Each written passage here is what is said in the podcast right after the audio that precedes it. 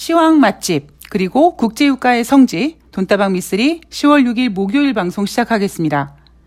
제가 이따 오후에 새날 방송에 출연을 해야 돼서 오늘 방송을 쉴까 하다가 국제유가 이야기를 좀 해드려야 될 것 같아서 오늘 돈다방 미쓰리는 시월 오일 수요일 뉴욕 증시 마감 현황과 국제유가에 대한 이야기를 좀 해드릴까 합니다. 제가 어제 방송에서 인생이나 주식이나 한쪽 방향으로 가는 건 없습니다. 뉴욕 증시 이틀 연속 상승했기 때문에 하락할 수 있고 대한민국 주식시장은 주제 파악을 좀 해야 되기 때문에 뉴욕 증시 상승에 제대로 못 따라갑니다. 라는 이야기를 해드렸죠. 시월 오일 수요일 뉴욕 증시 소폭 하락했습니다. 다우지수 영 점 일사, 에스 앤 피 오백 영 점 이십, 나스닥 영 점 이오 퍼센트 하락했고요. 다우지수 소폭 하락했지만 삼만 포인트 지켜냈습니다. 자, 이날 발표된 경제 지표를 좀 보면은요. 에이 디 피 전미 고용 보고서가 발표하는 구월달 민간 부분 지표 전월 대비 이십만 팔천 명 증가했다고 합니다. 자, 이제 금요일 날 노동부에서 발표되는 고용지표 우리 기대하고 있는데요. 지금 시장에서는 비농업자 고용자 지수 전월 대비 이십칠만 오천 명 증가를 예상하고 있다고 합니다. 자, 우리는 그러면 과연 이 예상치가 어떤 의미인지를 한번 생각해 봐야겠죠. 타임머신을 타고 과거로 좀 돌아가 보도록 하겠습니다. 자, 칠월 달 비농업자 고용자 지수 예상치 이십오만 명이었습니다. 어느 날 갑자기, 어느 순간 갑자기 예상치를 엄청나게 다운시켜놨더라고요.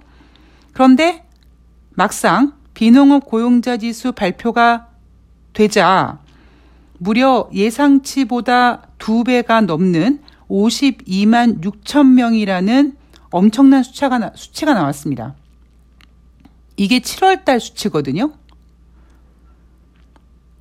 자, 그리고 팔월 달은 어땠느냐? 팔월은요. 예상치를 조금 상향 조정했습니다. 삼십일만 팔천 명으로 예상을 했는데 비농업자 고용자 지수 팔월 달은요. 예상보다 삼천 명 감소한 삼십일만 오천 명을 기록했습니다. 그런데 실업률이 팔월 달은 칠월 달 대비 영 점 이 퍼센트 상승했죠. 시장에서는 팔월 달 고용지표에 대해서 그냥 무난하게 넘어가려고 했습니다. 비농업자 고용자 지수 예상치보다 삼천 명 줄어들었지만 아이 괜찮아 예상에 부합했어. 실업률 영 점 이 퍼센트 상승했어. 아이 괜찮아. 미국 경제 아직 견고해 하고 그냥 패스시켜버렸죠. 그리고 구월 달에 연준은 칠십오 비피 금리 인상을 단행했습니다.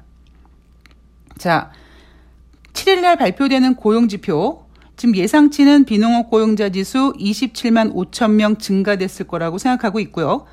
실업률은 전월과 똑같은 삼 점 칠 퍼센트로 예상하고 있습니다. 일단 이거 뚜껑 한번 열어보자고요.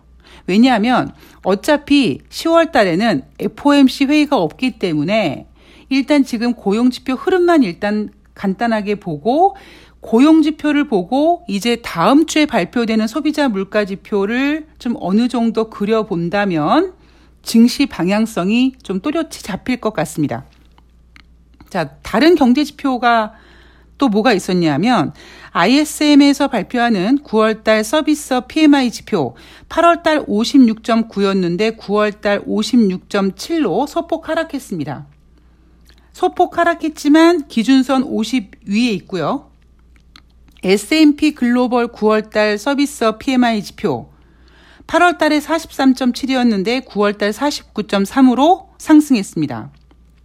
상승했지만 기준선 오십 아래에 있고요.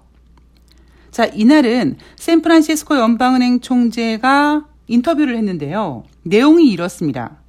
인플레이션을 낮추기 위해 금리를 추가로 올려야 된다. 당연한 거죠. 그렇죠? 연준 위원들은요. 이제 모두 금리 인상 계속 할 거야.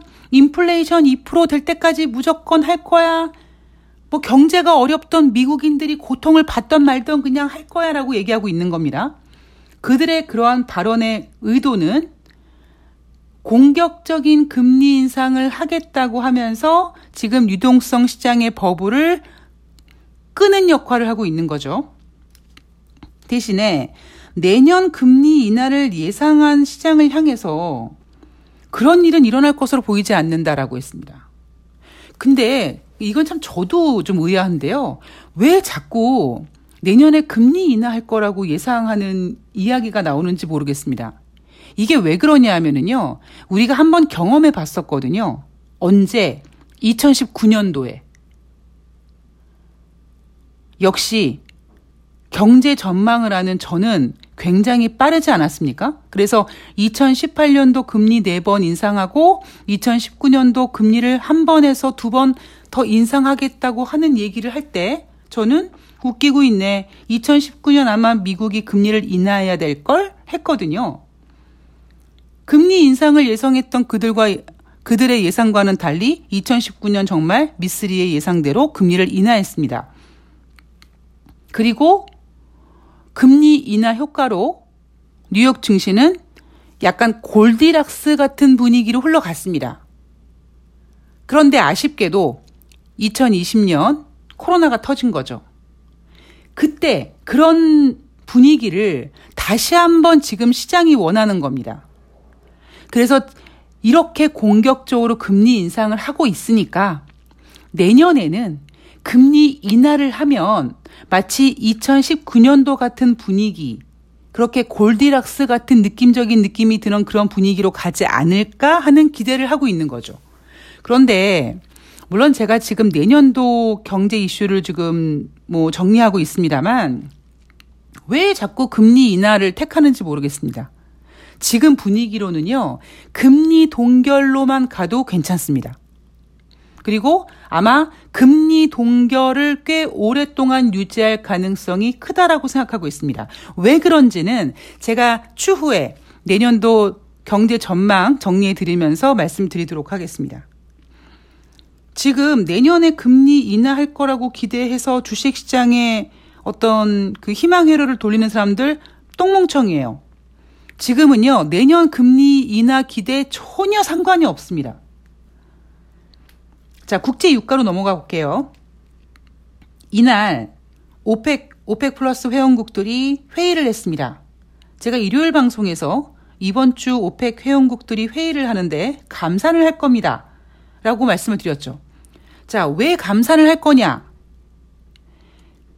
글로벌 경기 침체 우려에 가장 먼저 반응하는 애들이 아주 순진한 국제 유가 애들입니다. 그래서 오펙과 오펙 회원국들은 앞으로 경제가 안 좋아질 거라는 것을 예상하고 감산을 한 겁니다. 내용이 보면 십일월부터 하루 이백만 배럴 감산 합의했다고 하죠. 조 바이든 지금 열불 났습니다. 지금 글로벌 여기저기서 미국의 중간 선거를 앞두고 조 바이든을 어마어마하게 흔들어 제끼고 있는 것 같습니다. 자, 오펙과 오펙 플러스 회원국들이 십일월부터 하루에 이백만 배럴의 감산을 하겠다라고 발표를 하면서 오펙은 국제 유가가 구십 달러 수준에 있었으면 좋겠다라고 얘기를 했습니다. 자, 이날 오펙의 감산 회의 결과 때문에 더블유티아이 기준으로 일 점 이사 달러, 약 일 점 사삼 퍼센트 상승해서 팔십칠 점 칠육 달러로 끝났는데요.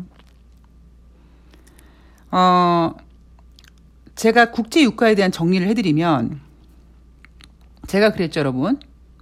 올 초에, 여러분, 이천이십이 년 더블유티아이 기준으로 국제 유가의 평균 가격은 백 달러 아래에 와 있을 겁니다. 상반기에 뭐 백 달러, 백이십 달러 뭐 난리 나서 막 이백 달러 전망하는 사람들이 넘치고 넘쳤을 때 제가 여러분 올해 더블유티아이는요 평균 가격이 백 달러 아래에 와 있을 겁니다라고 했습니다. 자, 그 얘기는 상반기에 백 달러가 넘어가더라도 하반기에 백 달러가 깨질 거라는 얘기죠. 저의 예측이 정확하게 맞아 들어가고 있습니다. 지금 오펙 회원국들이 구십 달러 수준의 국제유가를 원한다라고 했습니다. 그러니까 얘네가 차마 백 달러는 양심에 찔려서 못 지른 거예요. 자, 왜 제가 올해 국제유가 가격 더블유 티 아이 기준으로 평균가가 백 달러 아래로 와 있을 거다라고 말씀을 드렸냐면, 여러분 생각해 보세요. 어, 이천십육 년인가요? 이천십오 년, 십육 년 그때 국제유가가요, 막 이십육 달러, 삼십 달러, 오십 달러 그랬습니다. 그러면 기름 파서 돈 버는 회사들, 돈 버는 국가들은요, 아사 직전이었었습니다. 그런데 올해 상반기 같은 경우 어쨌든 그 어려움을 이겨내자 국제유가가 다시 백 달러 뚫고 가면서 일명 산유국들에게는 물이 들어온 거예요. 노를 저어야 되는 거죠. 자, 이제 오펙 회원국들이 바라는 거는요, 국제유가 백 달러도 바라지 않는다라는 겁니다. 그냥 구십 달러. 야, 미쓰리가 그러더라. 어? 백 달러 아래에 내려올 거라고. 지금 정도 되니까 딱 좋은 것 같아. 이걸 얘기하고 있는 겁니다. 차마 백 달러는 못 지르고. 문제는 뭐냐? 오펙이 구십 달러 수준의 유가를 원한다라는 거는 얘들의 생각이고, 시장은 그렇게까지 허락하지 않을 겁니다. 구십 달러보다 한 팔십 달러 선 정도가 되지 않을까 생각합니다. 왜냐? 여러분, 오펙 회원국들이 왜 감산했어요? 경기 침체 때문에 수요가 줄어들 거라는 거를 예상해서 감산한 겁니다. 만약에 이백만 배럴 감산 합의를 했다면 이게 진짜 국제유가를 크게 상승시킬 것, 상승시킬 것 같은 우려가 있다면, 이날 더블유 티 아이는 일 점 사삼 퍼센트가 아니라 한 십 퍼센트 정도 상승을 했었어야죠. 그런데 그렇게 상승을 못하고 있죠. 그런데 일각의 전문가들은 다시 국제유가가 백 달러 갈 수 있을 거라고 또 외치고 있습니다. 정신 나간 소리예요. 자, 국제유가는, 오펙은 구십 달러 수준의 유가를 원한다. 자, 왜 구십 달러를 원하느냐? 얘네들은 사실 백 달러 받고 싶죠. 백이십 달러 받고 싶죠. 근데 그나마 양심이 있는 거야. 그러니까 차마 세 자리수는 부르지 못하고 구십 달러를 부르고 있는 거고. 그리고 문제는 얘네들의 원함은, 얘네들의 바람은 구십 달러지만 경기 침체에 대한 어떤 수요 둔화의 우려로 국제유가는 구십 달러보다 아래 와 있을 가능성이 높습니다. 그리고 국제유가 이렇게 하루에 이백만 배럴 감산한다. 그래서 뭐 미국이 뭐 비축유 푼다 난리 나는 거죠. 이거는 다 바이든을 계속 지금 예, 압박하기 위함입니다. 조 바이든 대통령은, 미국 대통령은 미국만의 대통령이 솔직히 아니잖아요. 전 세계를 관리하는 대통령 아니겠습니까? 그러니까 중간 선거를 앞두고 지금 조 바이든은 굉장히 뭐라 그럴까요? 어, 위기에 있다고 해야 될까요? 조바심이 나 있다고 할까요? 그런 상황이지 않습니까? 그러니까 다른 국가들이 뭐 사우디 같은 국제유가, 이런 산유국들, 러시아, 북한, 중국, 이런 국가들이 계속 조 바이든 대통령을 흔드는 겁니다. 그게 바로 미국의 정치적인 불확실성인 것 같고요. 자, 제가 지금 방송을 녹음하고 있는 시간이 오전 아홉 시 이십 분입니다. 자, 지금 주식시장은요, 대한민국 코스피 시장은 이십오 포인트 상승했고요. 다시 이천이백 포인트 회복했죠. 이천이백삼십팔 포인트입니다. 자, 우리나라 주식시장 왜 상승하고 있을까요? 우리나라 주식시장은요, 지금 뉴욕 증시 눈치를 겁나 보고 있는 거예요. 뉴욕 증시가 이틀 연속 상승을 했는데, 수요일 우리나라 주식시장, 오히려 코스닥 같은 경우에는 많이 빠졌죠. 코스피 시장도 장중에 들락날락했습니다. 뉴욕 증시는 이틀 연속 강하게 상승하고 이틀째 상승폭을 더 확대하면서 딱 끝났는데 한국은요, 그게 안 되는 거야. 불안불안해. 그래서 코스닥은 빠지고 코스피도 눈치를 보다가 그래도 종가 이렇게 이렇게 대충 올려놨습니다. 왜냐하면 수요일날 우리나라 주식시장은요, 시월 오일 수요일 뉴욕 증시가 크게 빠질 것 같은 공포감 때문에 눈치를 본 거예요. 그런데 막상 시월 오일 수요일 뉴욕 증시가 아주 소폭으로 하락했거든요. 그러니까 대한민국 주식시장이 이제 어느 정도 자신감을 갖게 된 거고, 그 자신감으로 우리나라 주식시장이 다시 이천이백 포인트, 이천이백사십 포인트까지 올라가고 있는 겁니다. 자, 제가 여러분 그랬죠? 지난번 영국이 감세 정책을 철회함으로써 뉴욕 증시가 반등을 한 그 자리, 굉장히 좋은 재료와 좋은 자리와 좋은 상승폭으로 의미 있는 반등을 했다고. 그래서 제가 구월 달에 여러분들에게 구월 마지막 주에 주식을 한번 사봐도 괜찮다라는 이야기를 해드리면서 시월 달에 주식시장 나쁘지 않을 거라고 얘기하면서 어떤 그런 그 증시를 딱 상승시킬 수 있는 모멘텀이 뭘까, 뭘까 고민을 했는데, 영국의 감세정책 철회라는 재료가 너무 좋은 자리에서 제대로 된 상승폭으로 아주 적당하게 반등을 해주다 보니까 분위기가 굉장히 지금 좋게 흘러가고 있는 겁니다. 물론 여러분, 아직까지 미국의 공격적인 금리 인상 가능성 있습니다. 물론 시장은 이제 어느 정도 그러려니 합니다. 제롬 파월 연준 의장이 나와서 어금니를 꽉 깨물고 뭐 경기가 힘들어도 금리 인상을 할 거라고 해도 지금의 뉴욕 증시는 알았다고, 금리 인상 하라고 이놈아. 그런데 시월 달에 회의 없다고 뭐 이렇게 넘어갈 가능성이 있죠. 그러나 항상 어떤 재료가 나와서 어떻게 뒤통수를 칠지 모르고요, 어느 날 갑자기 얼굴색을 싹 바꿀지 모릅니다.